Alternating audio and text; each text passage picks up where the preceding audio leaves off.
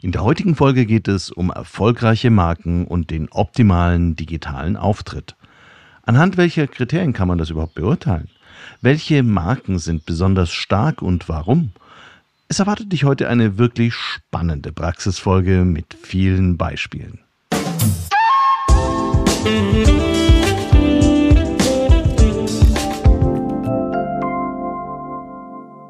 Hallo und herzlich willkommen bei CX Talks. Ich bin Peter Perner. Schön, dass du heute wieder zuhörst.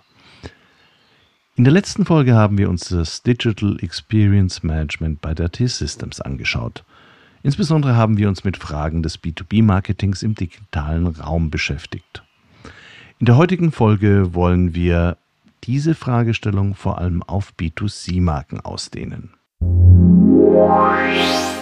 CX Talks wird diesen Monat unterstützt von FIR, einem führenden Technologieanbieter für Cloud Contact Center in der Dachregion. FIR entwickelt und betreibt KI-gestützte Software für begeisternde Kundenerlebnisse entlang der gesamten Customer Journey. Mit FIR wird Kundenkommunikation erfolgreich für euch und für eure Kunden. Die einzigartige Kombination aus künstlicher und menschlicher Intelligenz hebt euren Service auf ein neues Kompetenzlevel. So seid ihr stets mit euren Kunden verbunden. Mehr Informationen zu 4 findest du auf der Website www.4.ai und auf der Sponsorenseite von CX Talks. Rankings sind gerne eine gute Grundlage, um sich einen Überblick zu verschaffen, was am Markt der Goldstandard zum Beispiel für digitale Erfahrungen ist. Rankings haben aber auch häufig den Nachteil, dass sie die echte Welt auf zum Teil sehr wenige Aspekte reduzieren und dann recht unterschiedliche Ergebnisse produzieren, je nachdem, auf welche Aspekte man sich eben konzentriert hat. Solche Rankings dienen häufig eher den Marketingabteilungen als den Lesern. Reifegradmodelle sind in der Regel etwas holistischer aufgebaut. Auch sie dienen ehrlicherweise meist als Einstieg für Beratungsunternehmen, um Schwachstellen zu identifizieren und sie dann abzustellen. Reifegradmodelle schauen aber in der Regel ganzheitlich auf die Fragestellung, weil sie ja den Status quo eines Unternehmens differenziert erfassen wollen und langfristig angelegt sind. Eines der interessantesten Reifegradmodelle für digitales Experience Management in der Dachregion ist der sogenannte CX Score. Er wird jährlich ermittelt und zur Verfügung gestellt von der Retail Performance Company RPC, dem Institut für Marketing der Ludwig-Maximilians-Universität München und dem Zukunftsforscher für interaktives Business iBusiness. Der CX-Score bildet dabei ab, inwieweit aus Sicht der Kunden Hersteller und Brands mit ihren digitalen Markenauftritten die Voraussetzung für eine gute Kundenbeziehung geschaffen haben. Ich war vor einiger Zeit über diesen Score gestolpert und hatte mich etwas eingelesen. Jetzt freue ich mich, dass wir das aus meiner Sicht sehr sorgfältig konstruierte Erklärungsmodell anhand der aktuellen Ergebnisse für Haushaltsgeräte und Consumer Electronics diskutieren können. Mein Gast ist Michael Nenninger, ein ausgewiesener Experte in diesem Bereich. Er gründete mit Voicer bereits vor mehr als zehn Jahren eine digitale Community-Plattform und ist heute Partner und Mitglied des Management Boards bei RPC, The Retail Performance Company. Freue dich auf eine unterhaltsame, theoretisch wie praktisch höchst relevante Folge, die ganz im Zeichen der digitalen Customer Experience steht.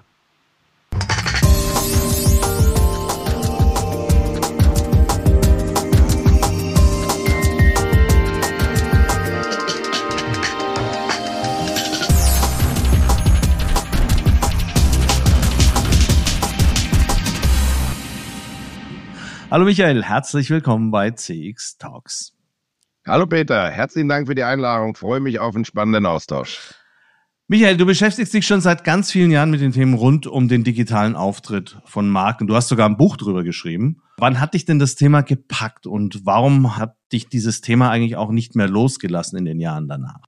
Als ich so vor 25 Jahren gestartet habe mit dem Thema digitalen Management, habe damals bei der KPMG die Digital Practice aufbauen dürfen. Dann war ich bei Siemens zehn Jahre äh, dort als Global Manager das Thema Digitalisierung vorangetrieben. Da hieß es mehr oder weniger ja eigentlich die alten Prozesse und Themen, ähm, sagen wir, effizienter zu machen. Ähm, man hat einen neuen Kanal gehabt, aber faktisch war es immer noch ein bisschen der ich sag mal, alte Modus. Und äh, parallel hatte sich dann irgendwann ja mal so vor 15, 20 Jahren das Verhalten des Konsumenten wahnsinnig verändert. Durch dieses ganze Thema Social hat man damals so Web 2.0 genannt. Und äh, das ist ein bisschen auseinandergeklafft. Das heißt, das, was ich gearbeitet habe und das, was ich dann gesehen habe draußen, wie der Mensch sich verhalten hat, das hatte erstmal nicht zusammengepasst. Und äh, ich habe mich dann mehr mit beschäftigt, wie eigentlich der Kunde, der Konsument äh, sich bewegt. Ähm, habe dann auch ein eigenes Startup gegründet, äh, das sich mit äh, Customer Engagement, Community Plattformen beschäftigt und habe aber festgestellt, die Unternehmen brauchen immer mehr Beratung. Eigentlich mehr aus Kundensicht zu denken. Ja, und deswegen habe ich auch dieses Buch äh, Praxisleitfaden Customer Centricity geschrieben, wo viele solcher Beratungserfahrungen, Projektideen und Themen und Methoden drin stehen, weil eigentlich das Unternehmen relativ lange braucht, aus dieser Product-Centric Sicht in eine Customer-Centric Sicht zu kommen, um zu sehen, wie denkt der Kunde, was will eigentlich der Kunde und ganz im Kern steht da immer das Thema Daten. Da werden wir mit Sicherheit noch drüber reden. Ja, wir reden heute ja sowieso darum, wie man den digitalen Markenauftritt, also vor allem diesen Aspekt der Customer Centricity möglichst optimal gestalten kann. Und wenn man sich überlegt, so ein digitales Startup, für die ist das ganz natürlich, die bestehen ja ehrlich gesagt nur aus einem digitalen Markenauftritt zunächst mal.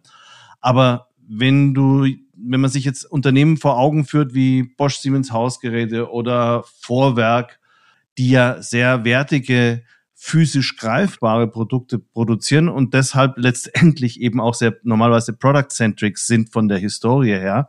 Wie wichtig ist denn für solche Marken heute ein optimaler digitaler Marktauftritt überhaupt? Markenauftritt überhaupt? Ja, Peter, das ist ja schon mal die Frage, was ist denn der optimale Auftritt? Das ist ja schon mal eine ehre Frage. Ähm, ich glaube, das hat so ein bisschen mit diesem Thema eben äh, den Kunden anders wahrzunehmen. Man hat ja, sagen wir am Anfang immer diesen Markenauftritt eher so als äh, ja, Prospekt gehabt. Äh, also Content draufgestellt, dann kam Content Marketing, dann hat man gesagt, super, jetzt äh, kann man dann noch mal ein bisschen was mehr klicken. Und äh, das Verständnis, dass eigentlich der Markenauftritt der wesentliche und fast einzige sogenannte Old Touchpoint, wenn wir mal in dieser äh, neudeutschen Sprache äh, letztendlich uns bewegen ist. Das heißt, da, wo ich wirklich vom Kunden auch die Daten sammeln kann und nicht in Facebook, Instagram, Google und Amazon die Daten sammelt, dann wird mir klar, dass ich an diesem, sage ich mal, Markenauftritt so arbeiten muss, dass auch der Kunde bereit ist, mir Daten dort abzugeben. Weil ansonsten bin ich ja weiter Prospekt äh, digital, ein bisschen schöneren Features heute, aber der Kunde liest und verschwindet wieder. Also ich muss reinziehen, habe das ganze Thema natürlich hier Opt-in, Consent Management, gucken, dass er irgendwann auch wieder ansprechbar ist. Aber das passiert alles nur auf dem Markenauftritt. Deswegen ist es eigentlich digital gesprochen der elementarste Touchpoint. Mhm. Ihr habt ja, und das hat, so sind wir jetzt auch für diese Sendung zusammengekommen, ihr habt ein Reifegradmodell entwickelt, das abbilden soll, wie weit unterschiedliche Unternehmen die Möglichkeiten, die sich ihnen bieten, eigentlich ausnützen. Und das nennt ihr den so und bildet daraus den sogenannten CX-Score. Über den, über dieses Reifegradmodell und über die Ergebnisse, die ihr damit äh, äh, erzielt habt, wollen wir jetzt auch weiter noch reden. Äh, Im Vorfeld die Frage, wie seid ihr denn konzeptionell vorgegangen, als ihr diesen Score entwickelt habt? Also was ist da eingeflossen und wie seid ihr auf die Auswahlkriterien gekommen? Äh, wir haben äh, zunächst mal uns wirklich Gedanken gemacht, äh, Customer Experience, was kann man und wie kann man es messen? Also letztendlich ist das ja etwas, da kann ich unendlich viele Hebel ansetzen und jetzt haben wir gesagt, wir fokussieren mal, weil das ist ja auch eine Sache, wo ein bisschen mit einem vertretbaren Aufwand, aber vor allem doch einer großen Bandbreite, was sichtbar sein soll. Das heißt, wir haben uns mal mehr oder weniger auf die äh, Herstellerbranchen, haben jetzt angefangen mit äh, Serviceindustrien, Versicherungen gerade, äh, die jeweils Top 50 vorzunehmen. Insgesamt haben wir bis heute 600 Marken gescored oder Markenauftritte, muss man ja genauer sagen. Äh, haben dann mit dem Marketinginstitut hier der Ludwig-Maximilian-Universität zusammen einen methodischen Ansatz äh, entwickelt, der darauf beruht, zunächst einmal zu messen und zu schauen, wie viele Daten überhaupt auch über diesen Markenauftritt gesammelt werden können, um mit Hilfe dieser Daten wiederum in Richtung natürlich verbesserter Experience und Ansprachemöglichkeiten gehen zu können. Das ist also von einem Methodenset auch der, ich sag mal, erste wesentliche Teil erstmal die äh, eben Readiness, wie weit ist der Reifegrad zu schauen. Der zweite Teil, jetzt sind wir ja bei der äh, RPC, ein Beratungsunternehmen. Man muss sagen, da will man natürlich irgendwann auch was verkaufen. Äh, dann gehen wir natürlich auch in die Beratung rein, wo natürlich der andere noch mindestens Genauso, wenn ich wichtigere Teile ist, neben den Kunden zu befragen, wie erlebt er letztendlich diesen ganzen Markenauftritt? Das ist natürlich ein bisschen mehr Aufwand für 600 äh, Marken. So, das heißt, wir machen jetzt immer erst den Readiness-Check und gehen dann später entsprechend für die Unternehmen in die Vertiefung. Und der Readiness-Check ist im Prinzip jemand von euch geht auf diese Website, schaut sich an, was er da alles findet, was für Elemente realisiert sind. Die Wahrnehmung der Kunden ist da noch gar nicht drin. Es ist also so eine Art Mystery Shopping. Äh, ja, so eine Art Mystery Shopping auf dem Markenauftritt, einmal aus Sicht wirklich eines Kunden. Das heißt, wir machen das jetzt nicht irgendwie analytisch, sondern sagen, komm, ich würde da als im Prinzip User auf den Auftritt gehen. Wo finde ich denn Elemente, wo ich auch mit der Marke in ein Engagement, eine Interaktion gehen kann? Äh, wo ist denn einfach nur, ich sag mal, ein bisschen äh, traditionell nur ein Newsbereich, ein, ein Magazin oder ähnliches? Ihr habt ja vier Dimensionen unterschieden in diesem Reisvergradmodell und im Zentrum sind Kundendaten logischerweise, denn sie schaffen ja eigentlich auch dann die Personalisierungsmöglichkeiten, die ein Unternehmen hat. Ja. Äh, welche Kundendatentypen unterscheidet ihr denn da? Und welche werden aus deiner Sicht von den Unternehmen eigentlich noch viel zu wenig genutzt? Es ist immer ganz spannend, wenn man so ein bisschen im Digitalmarketing schaut, dann sind ja meist, äh, wenn man mal aus der Werbesicht kommt, so die Hauptdatenthemen die Interaktionsdaten. Also äh, wie häufig ist einer auf die Seite gekommen, Referrals, äh, das ganze Thema äh, natürlich äh, grundsätzlich äh, Anzahl User bis halt dann natürlich auch die Messfaktoren irgendwo ein CPC, ein CPL, also die Kosten per welcher Handlung auch zu messen. Ähm, das ist das, was das Digitalmarketing macht. Da komme ich überhaupt nicht in die Personalisierung mit rein, weil faktisch sind die immer komplett anonym. Bevor also sich der User ja nicht zu erkennen gegeben hat, also irgendwo sie. Äh, dann habe ich das andere Gegenpol zu den Interaktionsdaten, da habe ich die Stammdaten. Also immer wenn ich irgendwo mal anfange, überhaupt zu sagen, ich bin der Peter Birner und was auch immer abgefragt wird beim Forum, Community, manchmal nur der Nickname. Aber dann komme ich mal erstmal mit zumindest einer E-Mail in die Identifikation. So, das sind die beiden Pole. Und dazwischen haben wir dann eigentlich natürlich die Transaktionsdaten. Das ist das, wo E-Commerce bisher immer natürlich schon stark versucht hat zu messen. Was hat er gekauft, wie häufig, äh, durchschnittliche Warenkorbgröße und ähnliche Fragen. Da sind jetzt schon, wird's da schon ein bisschen wertvoller. Und wir haben noch einen vierten Datentyp neben den Interaktionsstamm und ähm, Transaktionsdaten, nämlich das Thema Social Daten. Und das haben wir zusammengefasst. Alles, was die Bedürfnisse, Interessen und Wünschen eigentlich eines äh, Kunden, potenziellen Kunden sind. Und da wird es ja eigentlich dann wirklich spannend, wenn ich also wüsste, dass der Peter nicht nur jetzt an der Stelle einen Kühlschrank gekauft hat, sondern der hat sich jetzt äh, eine Wohnung und nicht ein Haus, also braucht was vielleicht nicht ganz so Großes. Oder er hat an der Stelle noch einen Hund äh, und hat an der Thematik vielleicht auch äh, eine Familie, drei Kinder. So, also auf einmal komme ich in die sogenannten Social-Daten, die ich am Kauf eines, sage ich mal, Kühlschranks oder Herz ja nie angeben würde. Und dann wird es interessant in der Personalisierung, wenn ich dort auch möglichst viel angereicherte, sage ich mal, persönliche Interessen, Wünschen, Daten, die natürlich auch vor allem in der Customer Journey in den früheren Phasen interessant sind, äh, zu schauen, wie kann ich den schon ihn ansprechen, nicht erst, wenn er, sage ich mal, im Produktvergleich ist, was ist das günstigste Produkt. Also jetzt wissen wir, Kundendaten sind im Zentrum und jetzt sagt ihr, es gibt eigentlich drei verschiedene Möglichkeiten, diese Kundendaten zu nutzen und zu generieren. Und ihr unterscheidet diese die drei Dimensionen. Das ist CX Passiv, CX Aktiv und Point of Sale. Magst du die mal kurz erläutern, was die Unterschiede da jeweils sind? Oder was? Ja, gerne. Ja? Es ist, äh, sage ich mal, von der Aufteilung, man muss ja schauen, wie bildet man jetzt, sagen wir mal, Cluster, bei denen man auch die Daten zuordnen kann, äh, in der sogenannten Customer Experience äh, mit den passiven Elementen, sind es eben eigentlich primär wirklich die Interaktionsdaten. Das heißt, äh, darunter verbirgt sich äh, von, wir haben insgesamt 30 Analysecluster äh, gebildet. Das sind dort äh, ungefähr guten Drittel äh, dieser Cluster, äh, eben ein Magazin, äh, irgendein News, ein Produktbereich, äh, Information, äh, auch ein Loyalty-System, äh, bei dem zumindest sagen wir mal die Informationsbasis im Vordergrund steht. Also das ist etwas, wo der Nutzer, ich sag mal, zunächst passiv reingeht.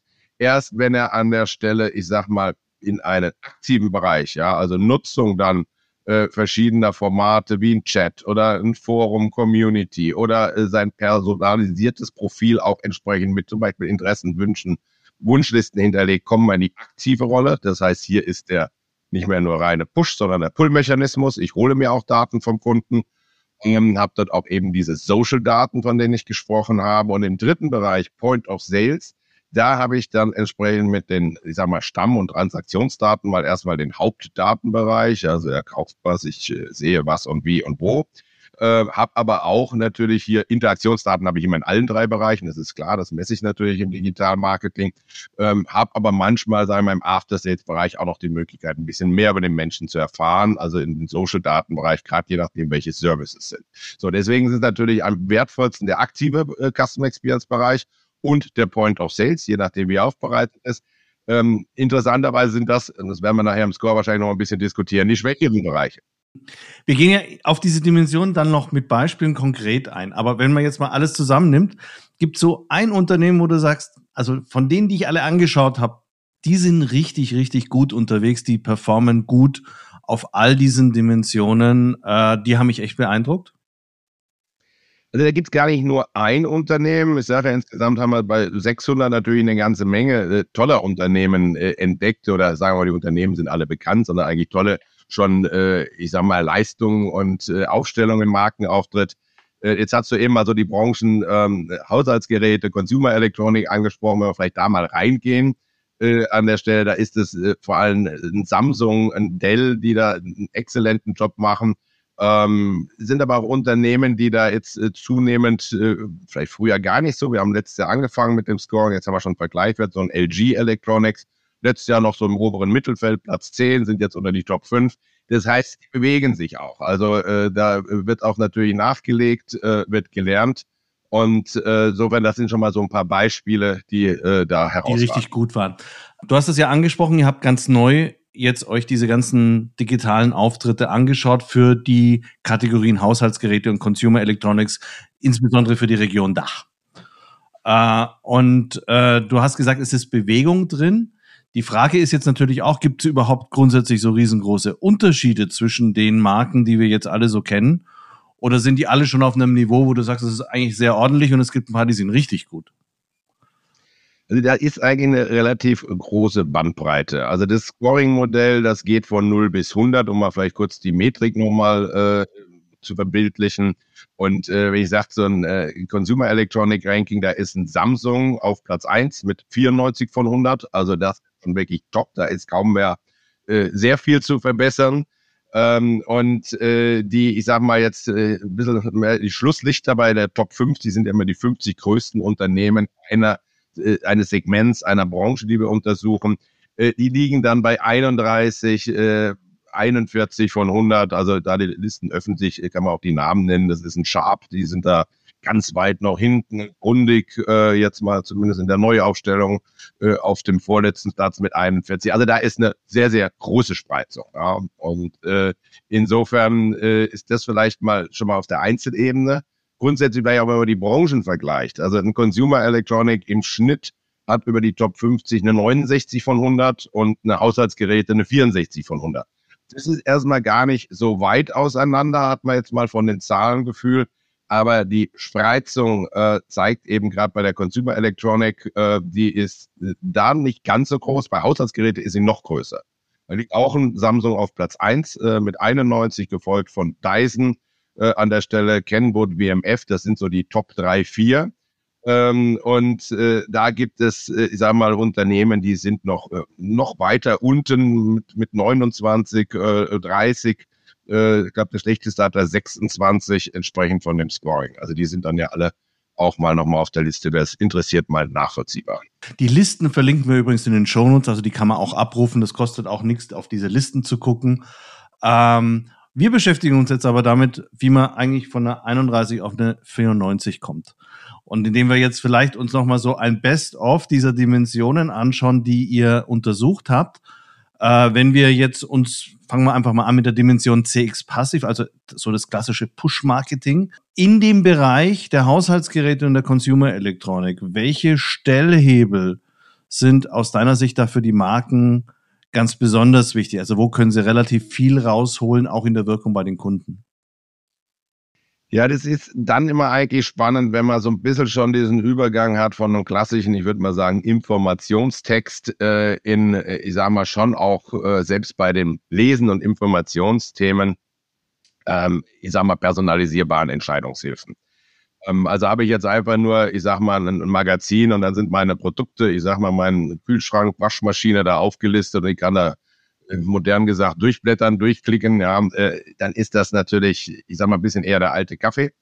Äh, während das Thema, ich sag mal, smarte Entscheidungshilfen äh, natürlich bis in Richtung Konfiguratoren und äh, Möglichkeiten auf meine Bedürfnisse dort an der Stelle äh, auch zu gehen, ist wesentlich wertvoller in diesem Bereich. Genauso äh, auch, das ist interessanterweise immer noch äh, sehr auch schwach genutztes Thema personalisierbare und persönliche Produktempfehlungen. Also Testimonials. Andere Nutzer haben das und das. Auch das ist ja redaktioneller Content. Da ist noch kein irgendwo, äh, ich sag mal, Interaktion, Austausch. Ich nehme mir halt mal die typischen Zielgruppen und sage, guck mal hier, Papa, Großfamilie, hier ganz toll, so hat der seine Küche eingerichtet äh, weil das ist authentischer, als wenn ich natürlich irgendwo nur den, äh, ich sag mal, Herd und äh, Backofen und Mikrowellen, äh, ich sag mal, Feature-Set bekomme. Also das ist allerdings, wie gesagt, noch gar nicht so genutzt, sind aber äh, genau diese Themen, die es eigentlich wertvoll machen, wo ich natürlich im Scheid Entscheidungsprozess besser abgeholt werde. Wenn wir jetzt auf die nächste Dimension gehen, also Point of Sale, da habe ich mir immer gedacht, das sind doch eigentlich Brot und Butterthemen. Also wenn ich das nicht beherrsche, wenn ich mein eigen, wenn ich den Abschluss im Netz nicht beherrsche, dann bin ich, also habe ich meine Berechtigung eines digitalen Markenauftritts schon fast verloren im Netz. Ist das so oder ist das, würdest du das anders einschätzen? Sind das Brot- und Butterthemen oder ist das eigentlich viel mehr? Grundsätzlich muss man hier natürlich ein bisschen, glaube ich, nach den Branchen und, und Segmenten unterscheiden, weil, äh, sagen wir, für den Einzelhandel, den wir hier nicht untersucht haben, wir haben ausschließlich Hersteller und Marken, also auch Versicherungen, die jetzt, sagen wir, in dem Bereich unterwegs sind, äh, nur angeschaut, immer aus dieser Logik, dass die ja immer mehr in den D2C, in den Direct-to-Consumer-Ansatz hineinwachsen. Sprich, die sind gar nicht heute äh, immer schon so professionell aufgestellt wie vielleicht ein Retailer, der von Anfang an sich die Frage gestellt hat, wie kriege ich denn meinen Online-Shop hin? So, das heißt, die Lernen, die sind erstmal, äh, sag mal, Brot und Butter, wie du es bezeichnet hast, hochfahren. Betrachten wir mal jetzt zum Beispiel die Sportartikelindustrie. Ja, da sind Adidas, Nike, also Top-Player, äh, stand jetzt ja auch wieder in der Presse. Also die sind bei äh, knapp der eine und andere über 50 Prozent ihrer Umsätze, die sie heute schon im Direktvertrieb, also im eigenen Online-Shop machen. So, dies ist High-End und komplett hochprofessionalisiert. Gehen wir jetzt mal die Haushaltsgeräte rein. Da ist das Thema noch viel weiter weg, ja, um mal da auch vielleicht äh, äh, so, so einen Vergleich äh, zu haben. Ähm, da ist bei der Haushaltsgeräte so ungefähr 50 Prozent, die da überhaupt, ähm, ich sag mal, in dem Bereich schon eigene Shops haben. Und wenn man dann schaut, wie viele überhaupt schon aus komplettes Sortiment draufgepackt haben, weil viele sind eher so im Probestadium, ja, dann sind das nochmal wesentlich weniger. Consumer Electronic wieder ist weiter, ja, weil äh, Dell Direktvertrieb, die haben von vornherein gar kein anderes Modell gehabt. Die können das. Ja, oder Teufel zum Beispiel. Ja. Was ich nicht verstanden habe bei vielen dieser Anbieter ist, dass die zum Beispiel den Support für Ersatzteile das ist ja was, was in der äh, mit dem Handel habe ich ja Verträge über den Absatz von Neuprodukten, aber bei Ersatzteilen wird es ja dann in vielen Fällen schon ein bisschen dünner. Und dann wendest du dich ja eben doch sehr häufig direkt an den Hersteller. Aber der, der Verkauf von Ersatzteilen, das habe ich relativ selten entdeckt, gerade auch bei Haushaltsgeräten, wo sowas halt eher auch mal anfällt.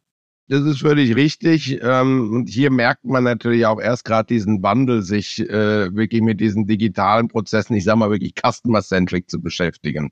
Weil äh, das war halt, irgendwo ging es ja schon immer, dass irgendwo eine Retour, eine Garantieabwicklung, ich sag mal, mehr schlecht als recht funktionierte. Ähm, jetzt fängt man auf einmal an und da wird ja häufig auch der Begriff Customer Experience mal so als Grundlagenthema angepackt, sagt, na, ich muss wenigstens eine ausreichende Reaktionszeit haben. Ich muss wenigstens einmal hier einen ordentlichen Service erleben. Das ist ja noch nicht wirklich die echte Customer Experience, das ist ja eher so die Convenience, ja, dass so wie ich erwarte, wenn ich im Shop bin, dass dann irgendwo auch der Warenkorb und der Zahlungsprozess funktioniert, sollte im Service das auch funktionieren. Spannend wird's ja erst, wenn es in richtig Personalisierung geht. Da kommen wir zu diesem berühmten Begriff dann der Silos, weil meist weiß im Prinzip der äh, After Sales, der Servicebereich gar nicht, was ich gekauft habe. So, damit komme ich ja erstmal der Grundsatzfrage erstmal zu erklären, was haben Sie denn für ein Produkt und äh, um was geht's denn? Und, und dann fange ich wieder eigentlich alles von vorne ran, äh, ich sag mal, zu erklären, anstelle dass man, ah, Herr Pirner, wunderbar, Sie haben ja im Prinzip vor äh, sechs Monaten oder drei Monaten bei uns hier den, den, den Kühlschrank gekauft und dann haben Sie auch noch passend dazu aus unserem Programm das und das im Smart Home Bereich äh, und äh, ah, da funktioniert was nicht. Ja, da haben wir schon Erfahrungen an der Stelle. Äh, äh Entschuldigung, da passiert mal ab und zu uns Folgendes ganz anders abgeholt, als im Prinzip erstmal äh, zwei Wochen warten, eine Warteschleife beim äh, dritten Anruf zu hängen und dann im Prinzip seinen Sermon runter zu rasseln und so weiter. Also das sind aber die Datensilos. Das heißt immer, wenn wir über den Markenauftritt reden, ist das, wie ich schon sagt, zwar der wichtigste Touchpoint. Der wird auch mit Agenturen und Hilfestellung immer ganz hübsch dann teilweise gemacht. Dahinter aber die Kundenbeziehungsprozesse, die sich natürlich schon in der sagen wir Forschung und Entwicklung Abteilung bis zum After Sales ja durchziehen, die sind in der Regel überhaupt noch nicht, sage ich mal, harmonisiert. Mhm.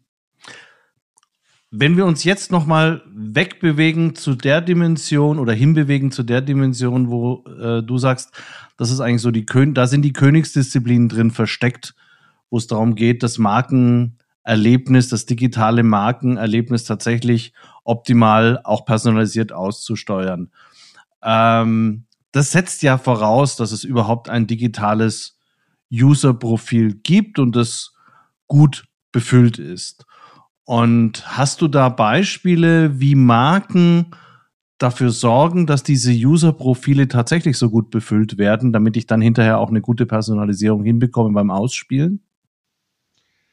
Ja, das ist in der Tat, glaube ich, wirklich die Königsdisziplin, bei der äh, die Marken, ich sag mal, noch viel am Üben sind äh, weil sie natürlich auch alle darunter, wenn wir äh, dort beratend unterwegs sind, ist immer eigentlich so die erste Frage. Also wir haben viel zu wenig Opt-ins und äh, ja klar, die DSGVO und das ist alles ganz schwierig geworden und äh, faktisch kriegen wir eigentlich nur, äh, wenn hier an der Stelle der Kauf schon passiert, auch irgendwo äh, ich sag mal, die Daten und dann gehen die auch nicht auf dieses Häkchen mit dem Newsletter und ganz schrecklich.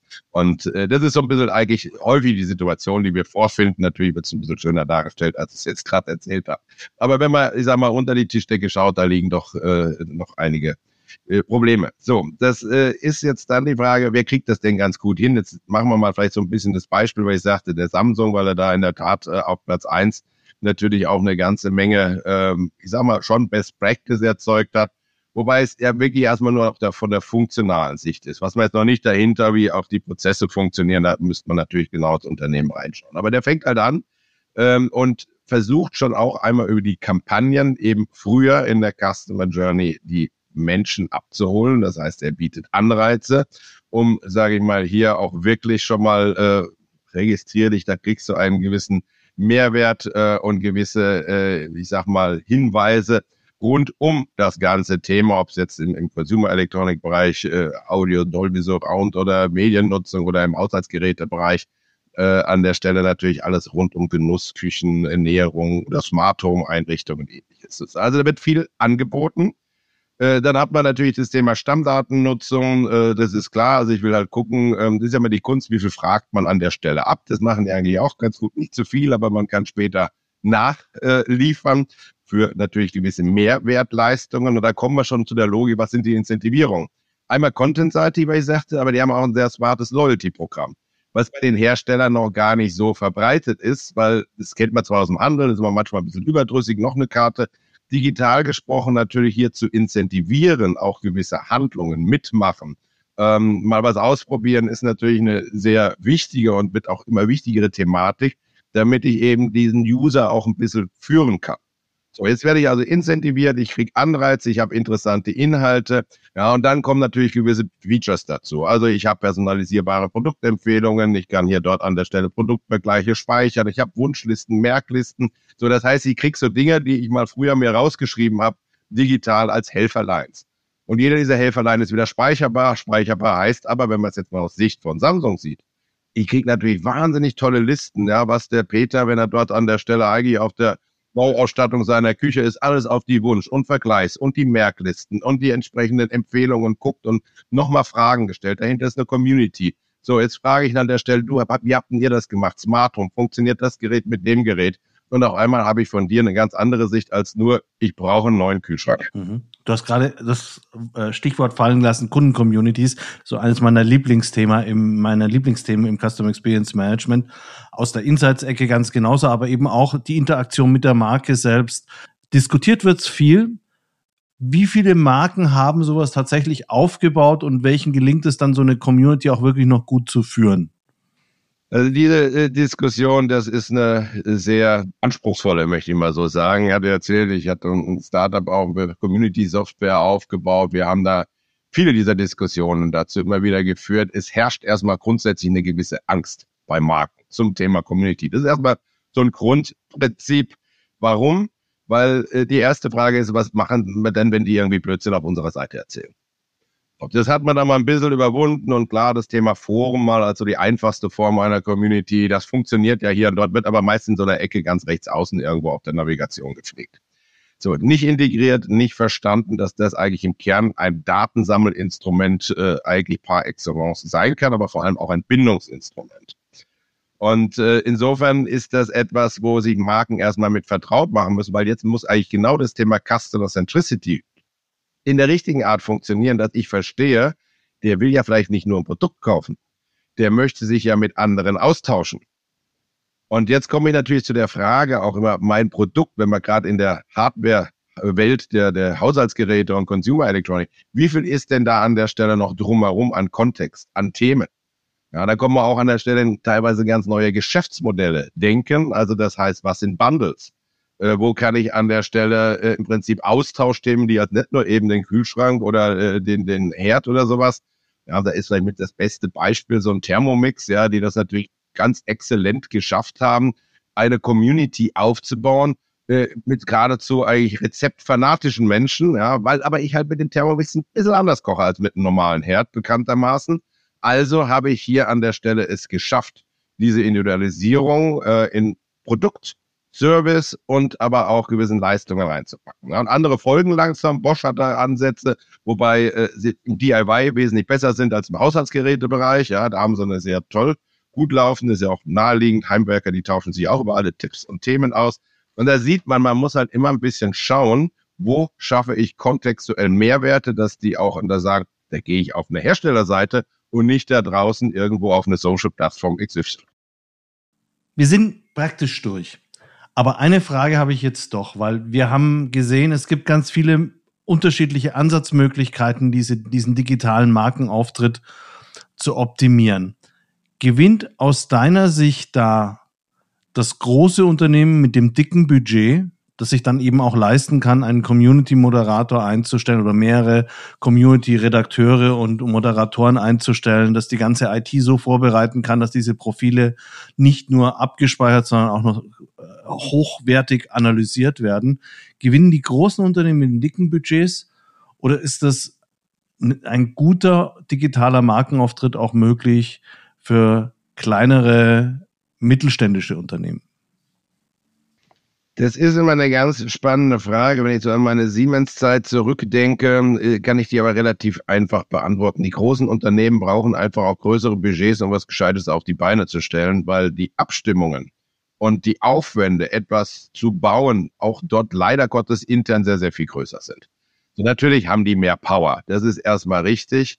Aber ich würde mal sagen, wenn man so an so ein paar smarte D2C-basierte äh, Unternehmen, haben wir gerade letztes Jahr zwei tolle mit, mit äh, Ankerkraut und Just Spices gehabt, die für äh, immerhin dreistellige Millionenbeträge äh, verkauft wurden. Ein, früher hätte man gesagt, banales Produkt. Ja, Gewürze äh, an der Stelle. Die haben was total Emotionales drumherum geschaffen. Die haben nicht genau diesen Kontext. Die haben eine wahnsinnige Markenauftritte und die hatten jetzt nicht irgendwie die Budgets einer, die Käufer waren äh, ist ja bekannt, äh, Heinz, also hier unsere Ketchup-Freunde und die, der Großkonzern Nestle, ja, die hätten ja auch das Geld gehabt. Aber äh, fehlt manchmal eben die Innovationsdurchschlagskraft. Ja? Und das ist das, weswegen ich sage, es ist nicht unbedingt eine Frage des Budgets. Es ist eine Frage, wie gut man die Transformation und auch die Ideen hinbekommt. Aber bei den großen Konzernen ist mehr Transformation. Ja, das insofern äh, ist unser Kerngeschäft bei der RPC. Wir helfen genau, deswegen haben wir primär große Konzerne als Kunden, weil da hilft man genau diese Hürden und diese Silos zu überwinden. Äh, da sind wir sehr gut drin und man hat halt nicht immer nur das Technikthema, man muss ja den Menschen mitnehmen. Ja, in einer 100 Mann, sage ich mal, äh, Just Spices Startup-Umgebung, da brauche ich nicht äh, die Leute aus alten Denkmodellen rausholen. Ja? Und äh, das ist genau vielleicht so ein bisschen der Unterschied zwischen klein und groß. Also David kann Goliath sehr gut schlagen. Ähm, manchmal hat aber Goliath auch äh, durchaus doch eine längeren Arten. Das muss man dann schauen. Ganz herzlichen Dank. Viel gelernt. Herzlichen Dank für deine Zeit. Jeder, danke dir für den spannenden Austausch.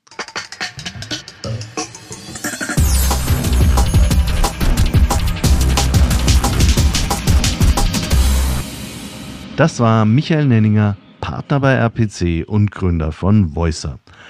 Die in der Sendung angesprochenen Rankings sind kostenfrei im Internet abrufbar. Ich habe einen entsprechenden Link in den Show Notes eingefügt.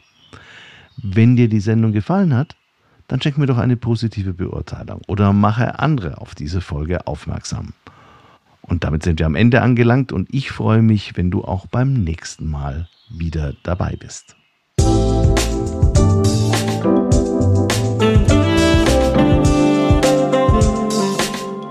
Das war CX Talks, der erfolgreichste deutschsprachige Podcast für Customer Experience Management. Mehr Informationen zu CX Talks findest du im Newsletter des ICEM, auf LinkedIn und unter www.cx-talks.com.